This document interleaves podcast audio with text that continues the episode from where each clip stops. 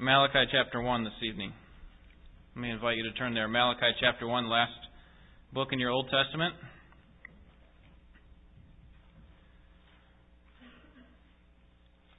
We conclude with the last of the minor prophets and the most recent of the minor prophets, Malachi. And I think he gives for us a very relevant argument for why we ought to follow God. The entire book is, I believe, about that, about turning back to God. And so hopefully, as we study through it, you will find some value in, in uh, its wisdom. Have you ever felt as if God were far away? Remember, God, you, you promised that you love me? Well, based on what I'm looking at right now, it doesn't seem like that is true. Where is that love that you have promised to me? I graduated from a Christian high school in Ypsilanti, but there were several unbelievers in my class. Out of the 21 that graduated, I would say there, there could be up to a dozen who were unbelievers. And although I was far from perfect, I was generally serious about spiritual things.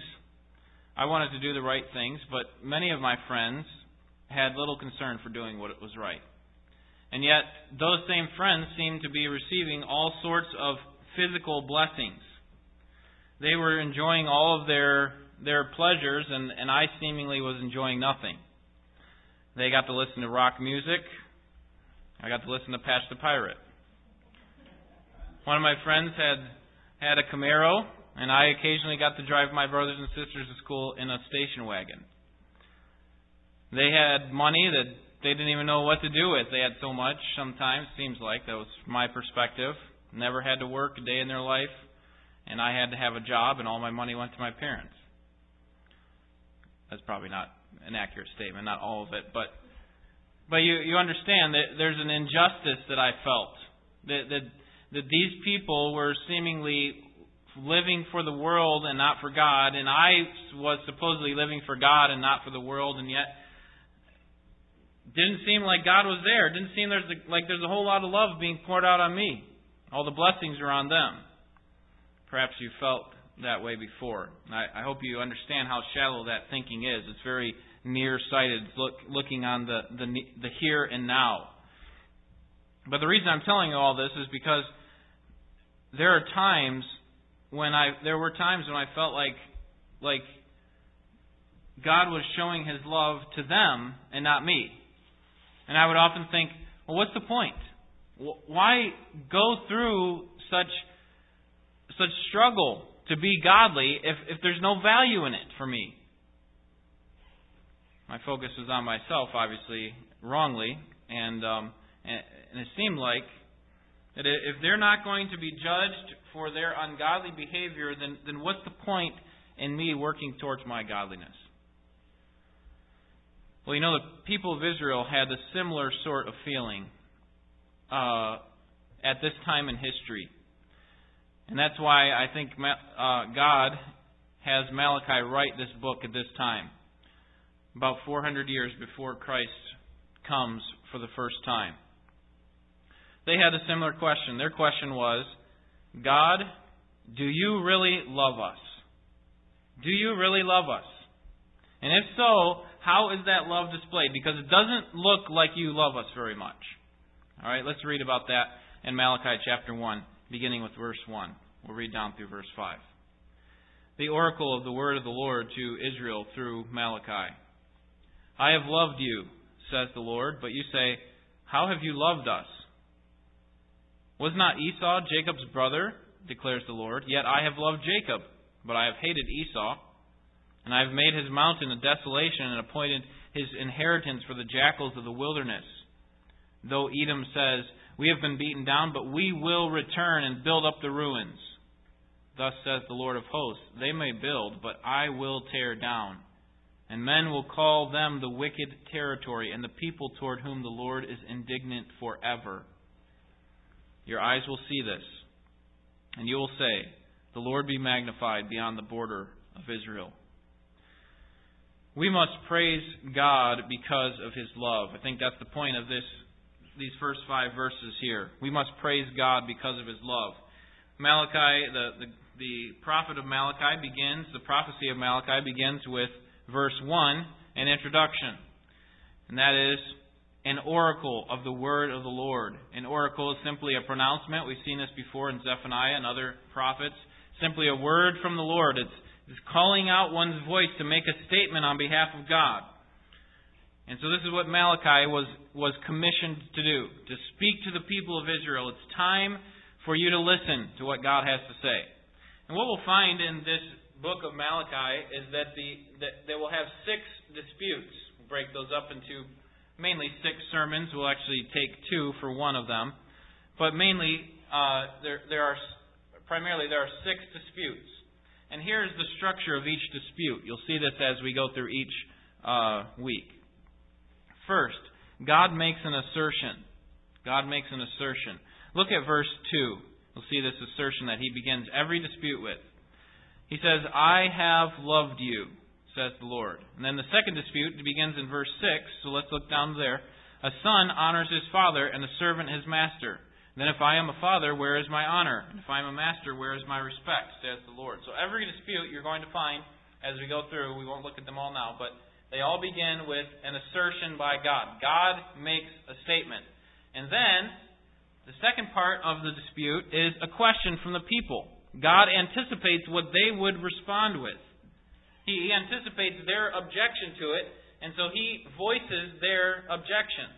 Notice verse 2 again. We see the assertion, I have loved you, says the Lord, and notice their objection. But you say, How have you loved us? See, God already knows, He already has in mind what, how they're going to object. So every dispute is going to be like this. See this in verse, at the end of verse 6. Okay, God says the son honors his father, beginning of verse 6. Then the end it says, But you say, How have we despised your name? Okay, so every single dispute is going to be just like that. You start with a, a statement by God, an assertion, and then a, a uh, an objection by the people, a question from the people, and then finally God's response in the rest of the, the section. And you see that beginning with verse the end of verse two says, Was not Esau Jacob's brother, yet I have loved Jacob and have hated Esau. And he goes on to explain why he has really loved them. We'll talk about about this specific one, this dispute today. Um, you see the same thing in, in verse 7. Okay, the people had asked, How have we despised your name? What are we doing wrong against you? And God answers, You are presenting defiled food upon my altar. So if you if we see the structure of this, the reason I'm taking time to show you this is if you see the structure, it will help you to understand as we go through each one how they're all breaking down, broken down. That, that, that we have an assertion by God, a question from the people, and a response by God. And this helps to um, formulate God's uh, thoughts on, on the matters at hand. Now, Malachi was written around 435 BC, and primarily it's a message of hope in time of despair. Now, what we're going to find is that this book is filled with rebukes against the people for not coming close to God. In fact, later on, he's going to say, Return to me, and I will return to you. And, and there's all sorts of, of judgments or uh, statements about their straying from God, but primarily what we'll find, turn to, to chapter 4, verse 5, you notice that, that there, this is a, a message of hope. God does begin with, with explaining his love for them, like we'll, we'll see tonight, and then he moves to rebukes for their wrong behavior and their failure to follow him. But he concludes really with hope. Look at verse 4 of chapter 4. Remember the law of Moses, my servant, even the statutes and ordinances which I commanded him in Horeb for all Israel. Behold, I am going to send you Elijah, the prophet, before the coming of the great and terrible day of the Lord. He will restore the hearts of the fathers to their children, and the hearts of the children to their fathers, so that I will not come and smite the land with a curse. Israel was supposed to recognize that, that there was hope amidst their struggles despite all the struggles that they had in life. Now, what we need to understand about this this small prophecy is that is the background. What was going on in Israel at this time? Okay, you, you remember at the beginning when we first started looking at the prophets, we saw in Obadiah and Joel that, that that the exile was still far away. The captivity of Israel and Judah was still future. Then we get to prophets uh, that, that are coming nearer and nearer, and we didn't look at Daniel because that's considered a major prophet, but Daniel is actually written during the exile when they are held captive in Babylon, and then you get to the other side, and that's where we're at now. We're at the other side of the exile. They've come back. They've started to rebuild the temple. Remember Haggai Zechariah? They're, they're starting to rebuild the temple, get back on, on track with what God wants for them. Lots of hope. In, in the last book, we looked at Zechariah and this, and God saying, listen, you have oppressors, but, but I'm coming down there myself in the form of the Messiah. I'm coming down there to wipe out your enemies. And so now Israel has this hope. They're, they're excited that although it seems like they're being oppressed still, they're still very small in number. They have hope. But when they look back on their recent history, they start to question God's plan. They start to think, well, where is God in all this? I mean, what's the point in really in really going all out for God if if I mean, look what he's done for us the last 50 years. He he put us in captivity. I mean, what kind of plan is that? I thought he was going to bring on this great uh, era for, for Israel. And so as a result, Israel was focusing on what they had lost. They thought that, that this turnaround was going to be quick, that God was going to just all of a sudden bring in this Messiah and, and resurrect them to the best uh, place in Israel's history. And after all, they had heard these promises from Haggai and Zechariah. But Malachi wants to reinforce this idea that, that there is hope. Don't, don't fret. Don't give up on, on, on doing what is right.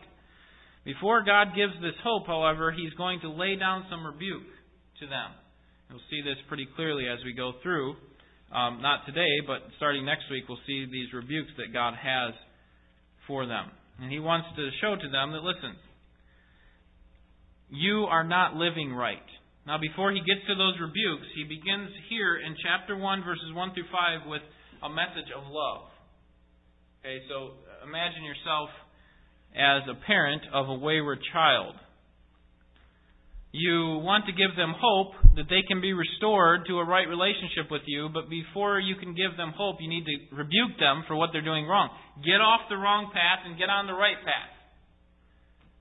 But even before you rebuke that child who is wayward, what would you do to them? Show them that you love them. And this is what God does here. He begins at the very uh, start of this prophecy with a message of love. He wants to show that He is sovereign over all things, He's got it all under control, and that He has a covenant relationship with Israel, and that He loves them, not Edom. Not this other city, this wicked city who had plundered them and who had treated them wrongly. So that is the man and the prophecy that we see in verse 1. Now let's look at the message in verses 2 through 5. The message is God's love for his people. Or we could say, God loves his people, verses 2 through 5. It begins with a declaration. Okay, this assertion that is at the beginning of every dispute, and it is this. Verse 2 I have loved you. I have loved you. God simply begins with a statement, I have loved you. So what we, the natural question that we would ask is, well, how have you loved us? What does your love look like? What, where is it being shown? And that's exactly what God's going to get to at the end of verse 2. So they bring up this question, the second part of the verse, they say, How have you loved us? You say you love us, but how is that? How do you how do you show your love to us? Now, before we answer that question, which we'll, we'll see, God will answer that for us. Why would these people feel unloved? Weren't they at the center of what God was doing on the earth? They were God's chosen people. Why would they feel unloved? Perhaps it was the humiliation of the exile. I mean, they had been telling all their neighbors and friends that, hey, our God is the God of the universe and He can do as He pleases and yet they get taken into captivity. It doesn't seem to fit with a with a sovereign God, a God who is in control of all things. So perhaps it was the humiliation of the exile. Perhaps it was the slowness of the developments of post-exilic uh, Israel. In other words, after the exile, it didn't seem like anything was happening. It didn't seem like God was doing anything. Where is this Messiah? Where is this uh, rise to prominence that Israel is supposed to have? And so they questioned God's love. God was supposed to bring this Messiah, and yet nothing. Nothing is happening. Is God even there? Does God even care for us? It doesn't appear that He does. So, as a result, we'll see later on in the book, we're not going to be committed to His commandments as we once were. We are not going to kill ourselves to do what God wants us to do.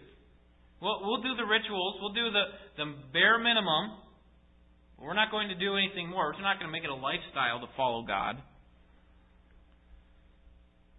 If God loved them so much, Israel perhaps was thinking, why would we have gone into the exile in the first place? We were in captivity for over 50 years while Edom, this supposedly wicked city, this wicked city that God supposedly hated, is enjoying all the benefits of Israel's failure. Where's the justice in it all? Do you ever question God's love?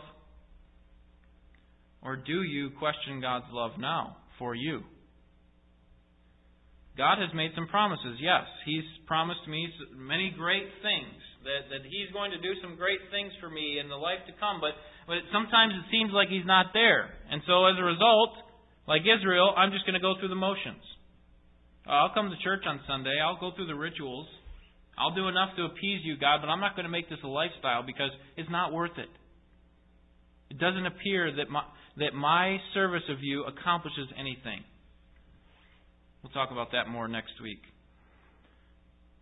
But what God does here in the second part of verse 2, all the way through verse 4, is He proves His love to Israel. He proves His love to Israel. He begins by showing him His choice of them. His choice of them.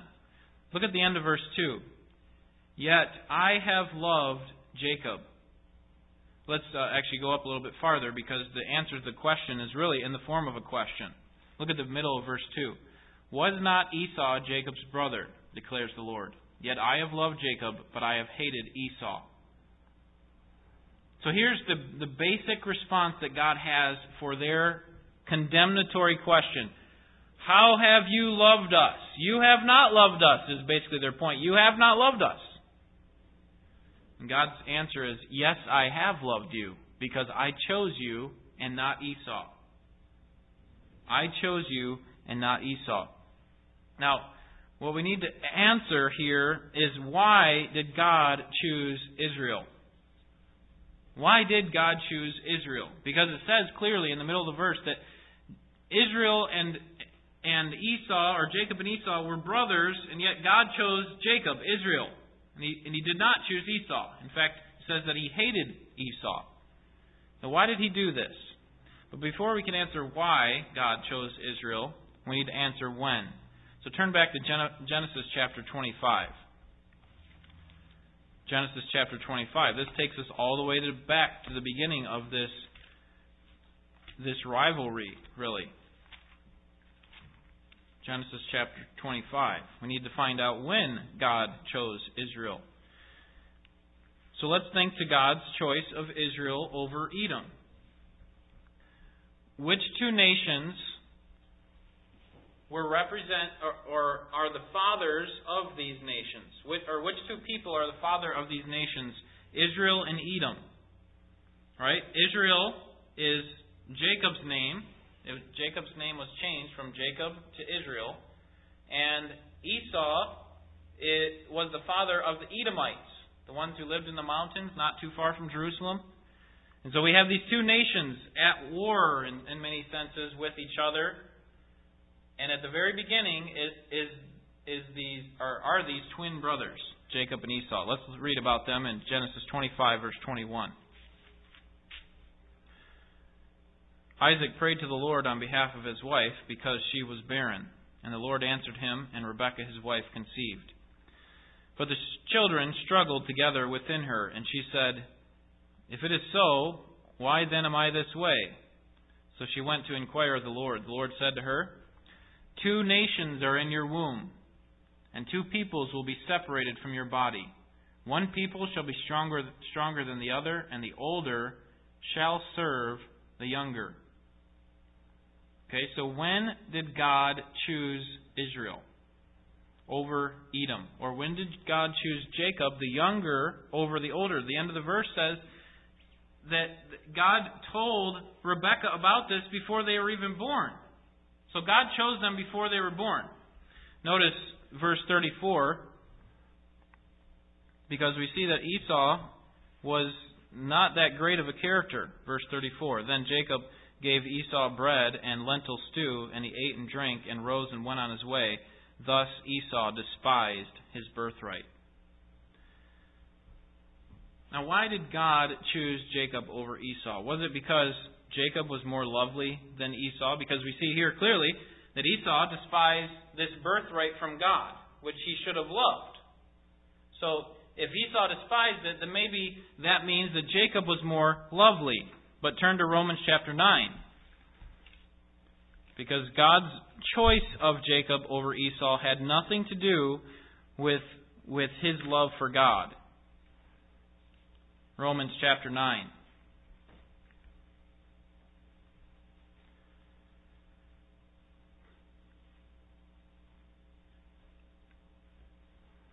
Romans chapter 9, verse 9. For this is the word of promise. At this time I will come, and Sarah shall have a son. And not only this, but there was Rebekah also, when she had conceived twins by one man, our father Isaac. For though the twins were not yet born, and had not done anything good or bad, so that God's purpose according to his choice would stand, not because of works, but because of him who calls, it was said to her, The older will serve the younger, just as it is written, Jacob I loved, but Esau I hated. What shall we say then? There is no injustice with God, is there? May it never be. For he says to Moses, I will have mercy on whom I have mercy, and I will have compassion on whom I have compassion. So then, it does not depend on the man who wills or the man who runs, but on God who has mercy. According to verse 11, what are some reasons that God did not choose Jacob over Israel? Notice verse 11. For though the twins were not yet born. So, the very first thing we have to understand about God's choice of Jacob over Esau is not because of something that they had done in their lifetime. Because clearly in Romans 9 and even in Genesis 25 we see that God chose them before God chose him before he was born. So it was not something that Jacob did in his lifetime. In fact, we also see that it was not because of any works he had done, verse 11. For though the twins were not yet born and had not done anything good or bad. It wasn't based on anything that they had done, so it wasn't like God said, okay, let's see how Jacob and Esau play this out. See who loves the birthright more. Then I'll choose him. God says, no, I chose Jacob before he was born, before any one of them did good or bad. They were both unworthy in my sight, but I chose one. The answer to when God chose was before they were born. So, on what basis did He choose? That's why I read verses 14 through 16. Did you notice why God chose? Look at the quotation uh, from, from the uh, Pentateuch here in verse 15. For he says to Moses, I will have mercy on whom I have mercy, and I will have compassion on whom I have compassion. The basis of God's choice is his own mercy. He simply shows pity on one over the other. So then the, the response could be, and, and in fact, Paul recognizes this potential uh, question that may come up, the response could be, well, that doesn't seem fair. How can God choose one over the other? That doesn't seem fair at all. And that's why in verse 19, he brings up that question. You will say to me then, why does he still find fault? For who resists his will? If God has it all planned, if God has elected everybody before, the, before they were born, then how can anybody do anything of their own free will? How can that be possible? But Paul responds in verses 20 through 26 by saying, Listen, God is the potter, you are the clay. How can the clay ever say to the potter, Why did you make me this way? Why did you make me as a vessel for dishonor as opposed to a vessel for honor? What's going on? Would a piece of clay, a lump of clay, ever say that to a potter? And this is Paul's point. Why should we ever question God in his choice of us or of someone over another? We should not question him in a condemnatory way. God chooses some and not others for the sake of his own glory. Ours is not to question, but ours is to submit. And in fact, the choice of God is not on the basis of our would be faithfulness to Him, but really as a product of His love. He, he pours out His love on some over others. Deuteronomy 7, verses 7 8 talk about uh, God speaking to Moses, speaking of Israel, saying, Listen, I didn't choose you because you were greater in number or because you were more powerful than these other nations, because you were more attractive. There was nothing special about you, Israel.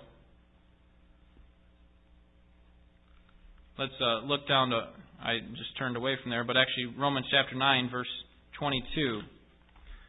Because when we recognize that we were not chosen because of anything that we had done or anything we would have done, what it does is, Paul tells us in verses 22 and 23, it highlights God's grace.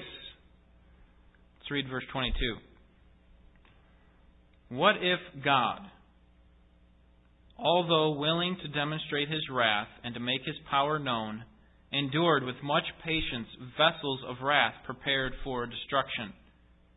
And he did so to make known the riches of his glory upon vessels of mercy, which he prepared beforehand for glory.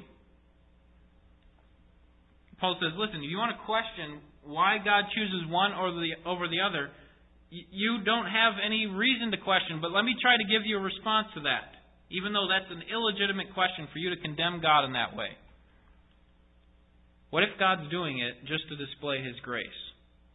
That He chooses, out of all of the unworthy people who are destined for an eternal hell, He chooses some out of there. Paul says, you know what that does? that highlights God's grace because none of them deserved it. And that's why in Malachi 1 3 and 4, he talks about his hatred of Edom. Before we turn back there, however, let's turn to Ezekiel chapter 36.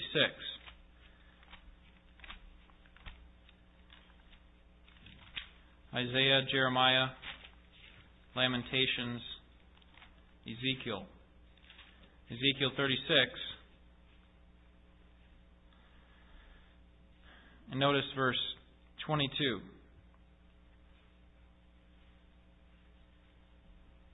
Notice why God acts on Israel's behalf. And this is something that God often does. Verse 22 Therefore say to the house of Israel, Thus says the Lord God It is not for your sake, O house of Israel, that I am about to act, but for my holy name, which you have profaned among the nations where you went. I will vindicate the holiness of my great name, which has been profaned among the nations, which you have profaned in their midst. Then the nations will know that I am the Lord, declares the Lord God, when I prove myself holy among you in their sight.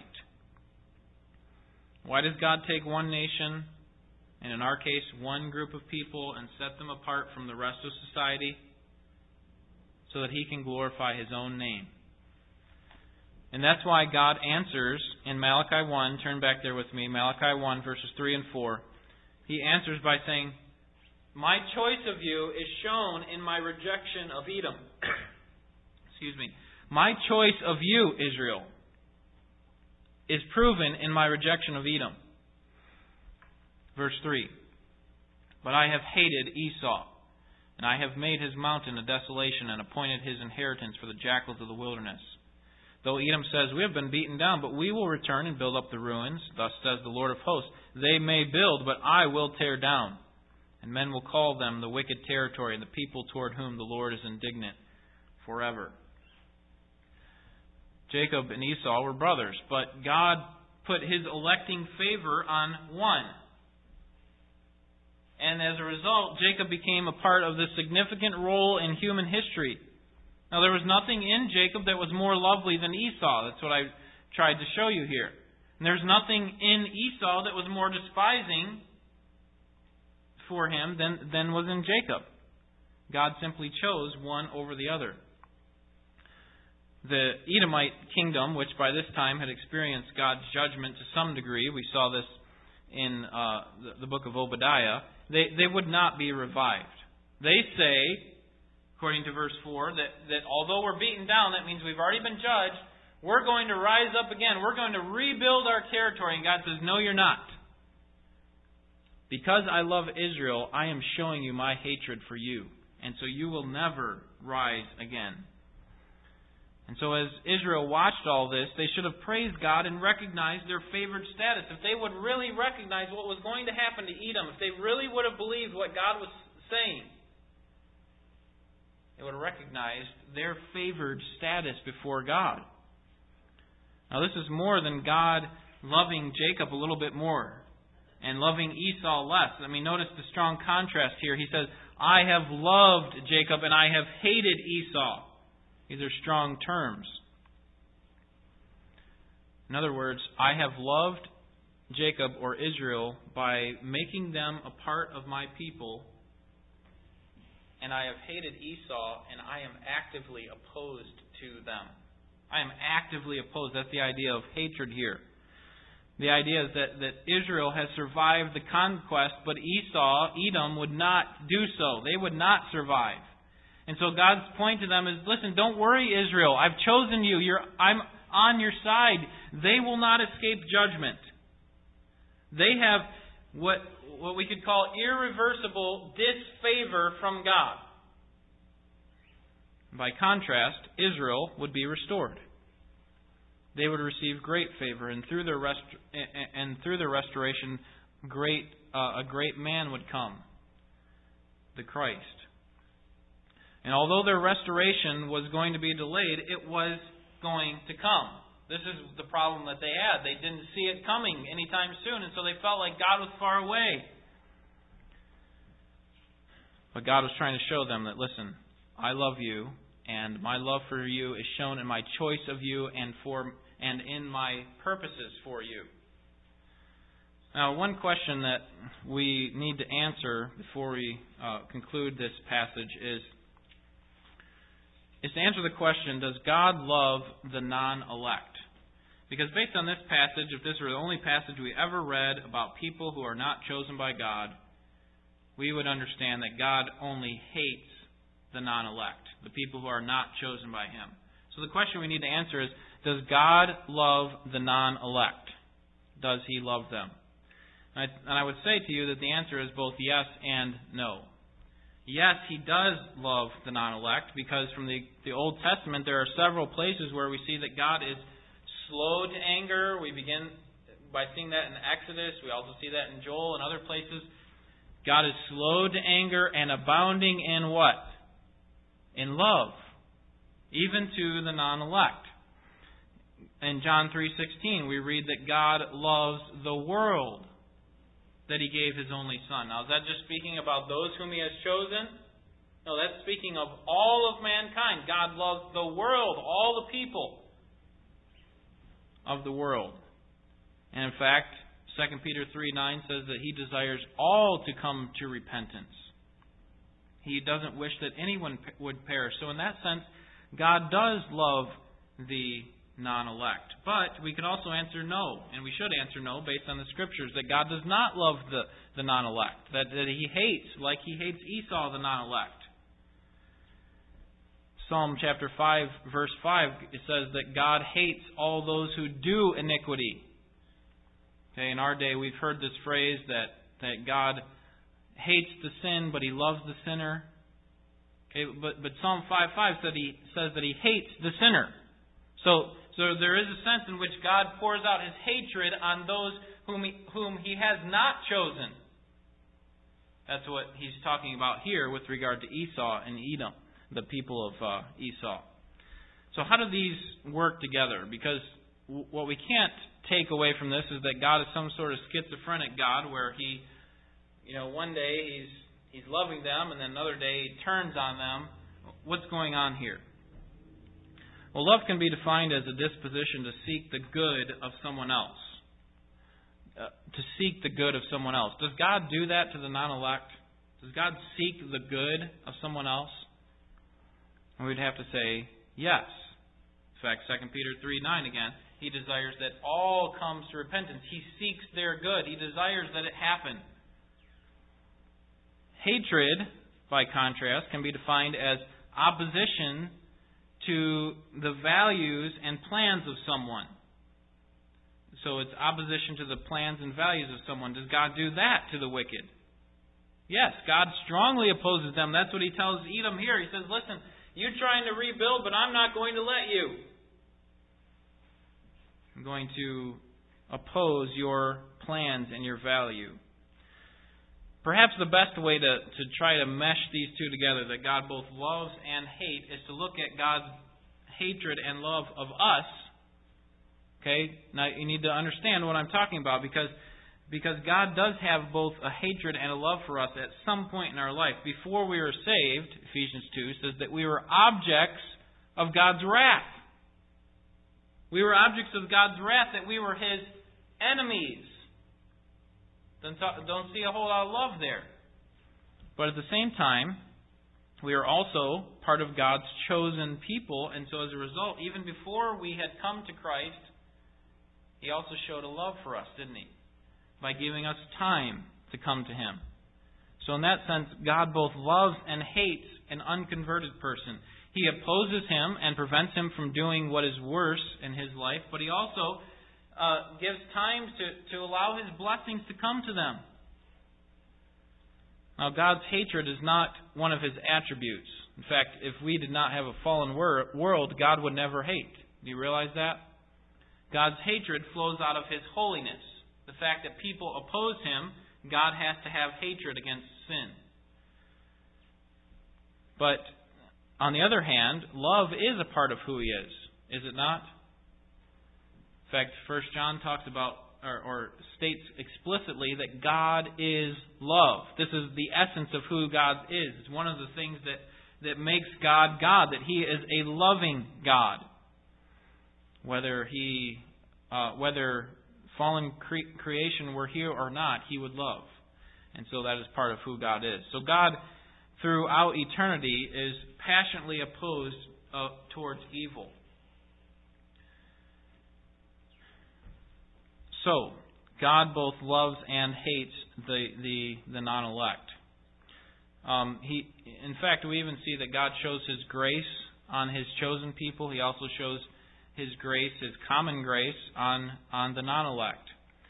He shows, however, the difference between His love for the non-elect, the wicked, and the elect, the chosen, is that God shows a special measure of grace to them. 1 Thessalonians 1 4, Paul says, Knowing, brethren, beloved by God, his choice of you. Romans 8:33 Who can bring a charge against God's chosen one? Ephesians 1:5 We were predestined as uh, adoption to sons or, or to adoption as sons. So there is a special sense of God's grace that we receive as God's chosen one. So, so there is, is a sense where, where the wicked are both hated and loved by God, but there's, but there's also a sense where we are loved even more by God. And that's what's happening here. God loves his, people Israel more than he loves, in fact, he hates Esau and opposes them. God has a special love for the elect. And by the way, that hatred for that, that he had for you before you came to him has gone away because all that hatred was poured out upon Christ at the cross. So you don't have to fear that, oh, if I mess something up, then God's going to hate me or something. Notice verse 5, because we need to conclude here. The reason for God's love. The reason for God's love. Your eyes will see this, and you will say, The Lord be magnified beyond the border of Israel. Israel was far away from, from making this statement. God be magnified even beyond the borders of Israel. They were far away from making a statement because their focus was on the here and the now. And they were focused on their own circumstances and their own frustrations and their own seeming uh, or, or having their future being way too far away. Their oppressors seem to be winning, and God saying, Listen, this is why I love you. because I want to exalt myself. And I will do that to you, Israel. I will do that among you. You're going to say one day, God be exalted in all the earth. See, God is exalted when He demonstrates His sovereignty. All men will share in that joy. All men will share in praising His name for His greatness. And that is why God loves His chosen people. So Israel is discouraged. They're supposed to be at the center of God's world, and yet they seem to be far away from it. They, they, it seems as if God is not there. They were still small in number, still coming out of the oppression of Babylon, and, and Malachi begins this prophecy by reminding that God loves you. Now, there are two primary things that I want us to understand and draw out from this passage to learn for ourselves. Number one, there will be times in life when it feels as if God does not love you. There will be times in life when it feels as if God does not love you. Maybe you feel like that right now. And the answer really is the same for Israel as it is for us, and that is we need to get our eyes off of ourselves and off of our current circumstances and look beyond ourselves and to the future, what God has promised, to His Word, to what He has done for us in the past. See, Israel, they, they were looking at their past, yes, but they were just looking at the near past. All the things that they were going wrong, the, the exile, the captivity in Babylon. And they forgot all the wonderful works that God had done for their people over the years, bringing them out of Egypt, bringing them to the promised land, giving them great and precious promises. And they had forgotten those things. So the answer for us, when, when there are times when we feel as if God does not love us, we need to get our eyes off of ourselves, off of our circumstances, and start putting them back on God and on His promises, on what we have in store for us in the future. Because your present circumstances are not the sum of God's love for you. If, if this is the only way that God ever showed His love for you, is based on what you're currently receiving right now, then, then perhaps that's why you think that the way that you do. That's why you question God's love. Is because you think that God only loves me as long as He is giving me something, as long as He is doing this. But as we saw last week, God shows His love to believers in three primary ways. He pours out his blessings in present material blessings. Yes, that's the smallest part of how he shows his love to you. But also in present spiritual blessings and in future spiritual blessings. And although life may seem dreary, God's future restoration is coming. If you ever question God's love, you simply need to look back no farther than the cross. Remember Romans 8 chapter chapter 8 verse 32? Says, If God did not spare his own Son for us, how will he not also with him, his Son, freely give us all things? We ever question, hey God, where are you at? Where's all these things you're supposed to be given to me? God says, look back no farther than what I did for you on the cross. Did I not give you my son and lay down my son's life for you? You didn't deserve it. You question God's love, you go back to the cross. For Israel, it was that they needed to look back to the the Exodus from Egypt and the, and the promises and the the uh, the great powers that God had shown them that way. So there will be times when you feel as if God doesn't love you, but when that happens, simply remember the cross. Secondly, we should never question God's election, God's electing ability or his, elect, his electing power in a condemnatory way. So, God, why did you choose this person over this person? Why didn't you choose my brother or my sister?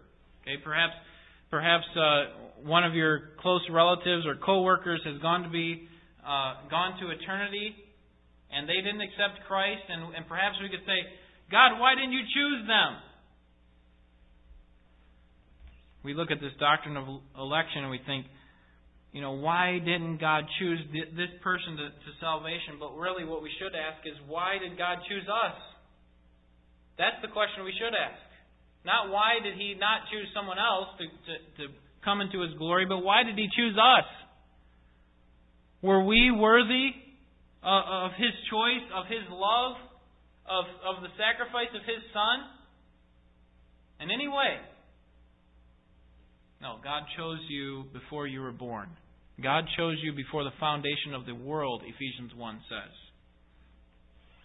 And God chose you on the basis of His mercy, not on anything you had done. You weren't even born when He chose you. And not anything that you would have done, not on any works, so that no one can boast. He chose you on the basis of His own mercy. So the question should not be, well, why can't He choose somebody else? Why didn't He choose somebody else? The question should be, why did He choose us? We all deserve a, a punishment, a, an eternal hell but instead, God gave us, the few, the, the, the chosen of Him, um, the benefit of receiving His eternal life. So, what should our response be to God's sovereign election and faithfulness to us? I think that our, our response to it should be reflected in our honor of Him, His name, His, his practices, His, his, uh, his values. And that happens through proper individual and corporate worship. That is what our passage discusses next week when we look at chapter 1, verse 6 through chapter 2, verse 9, the second dispute. We're going to look at, at our proper response to this love, this choice of us that God has. If God shows favor to, to, to us, despite our wretched state, then why do we not show favor to God in light of His great worth? That's the point that we will look at, or that's the question that we're going to look at next week. Because as verse 5 says, God will be exalted in the nations. He will be exalted by all. Will you be a part of it even now? Are, are you grateful for God's choice of you? Or do you feel in some way that, that He was obligated to do so? Because perhaps you look a little bit better than this pagan neighbor of yours. And yeah, I mean, I, I don't blame God for choosing me. That's not it at all. We were all worthy of God's wrath, and yet God chose us. It's an amazing thing to think about God's election of us and His love for us. And our response should be a loving and, and overflowing uh, willingness to do as He asks. We'll talk about that more next week. Let's, let's close with a word of prayer.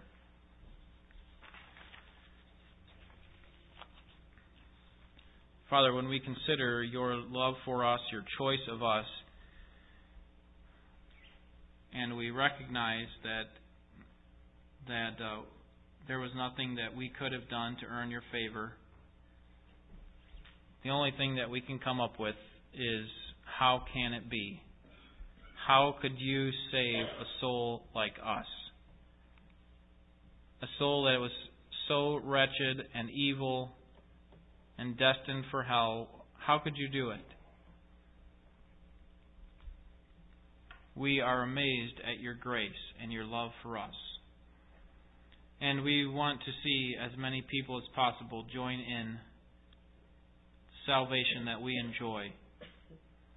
So we pray that you give us grace to spread the word, that we would be the means by which you bring many to Christ. Lord, we admit that there are times when we fail to love you as we should. And there are times when we question your love for us. It seems as if you are far away. It seems as if you do not love us. Pray that you'd help us to fix our eyes on the cross and on what Jesus Christ did for us. How could you spare from us anything when you have sacrificed for us your Son? Nothing greater could be done. In fact, that's what John says in his epistle. There is no greater than lo- love than this, than a man lay down his life for his friend. And yet, not only did Jesus do that, he did it for his enemy. He did it for someone who was, or, or many people who were unlovely, who hated him, who were opposed to him. There's no greater love that can be displayed to us than his love for us on the cross. And so we pray that you'd help us not to force you to pour out more blessings on us or to, to demand that you give us better. There is nothing better than being in the love of Christ. We pray that you help us to recognize that as we reflect on your word, as we sing praises to you throughout the week. We reflect on uh, the grace that you've shown to us and the promises that you have for us. May you be honored in how we respond to your word this evening so that you would be pleased of our service and that we would be vessels fit for your use. Pray in Jesus' name. Amen.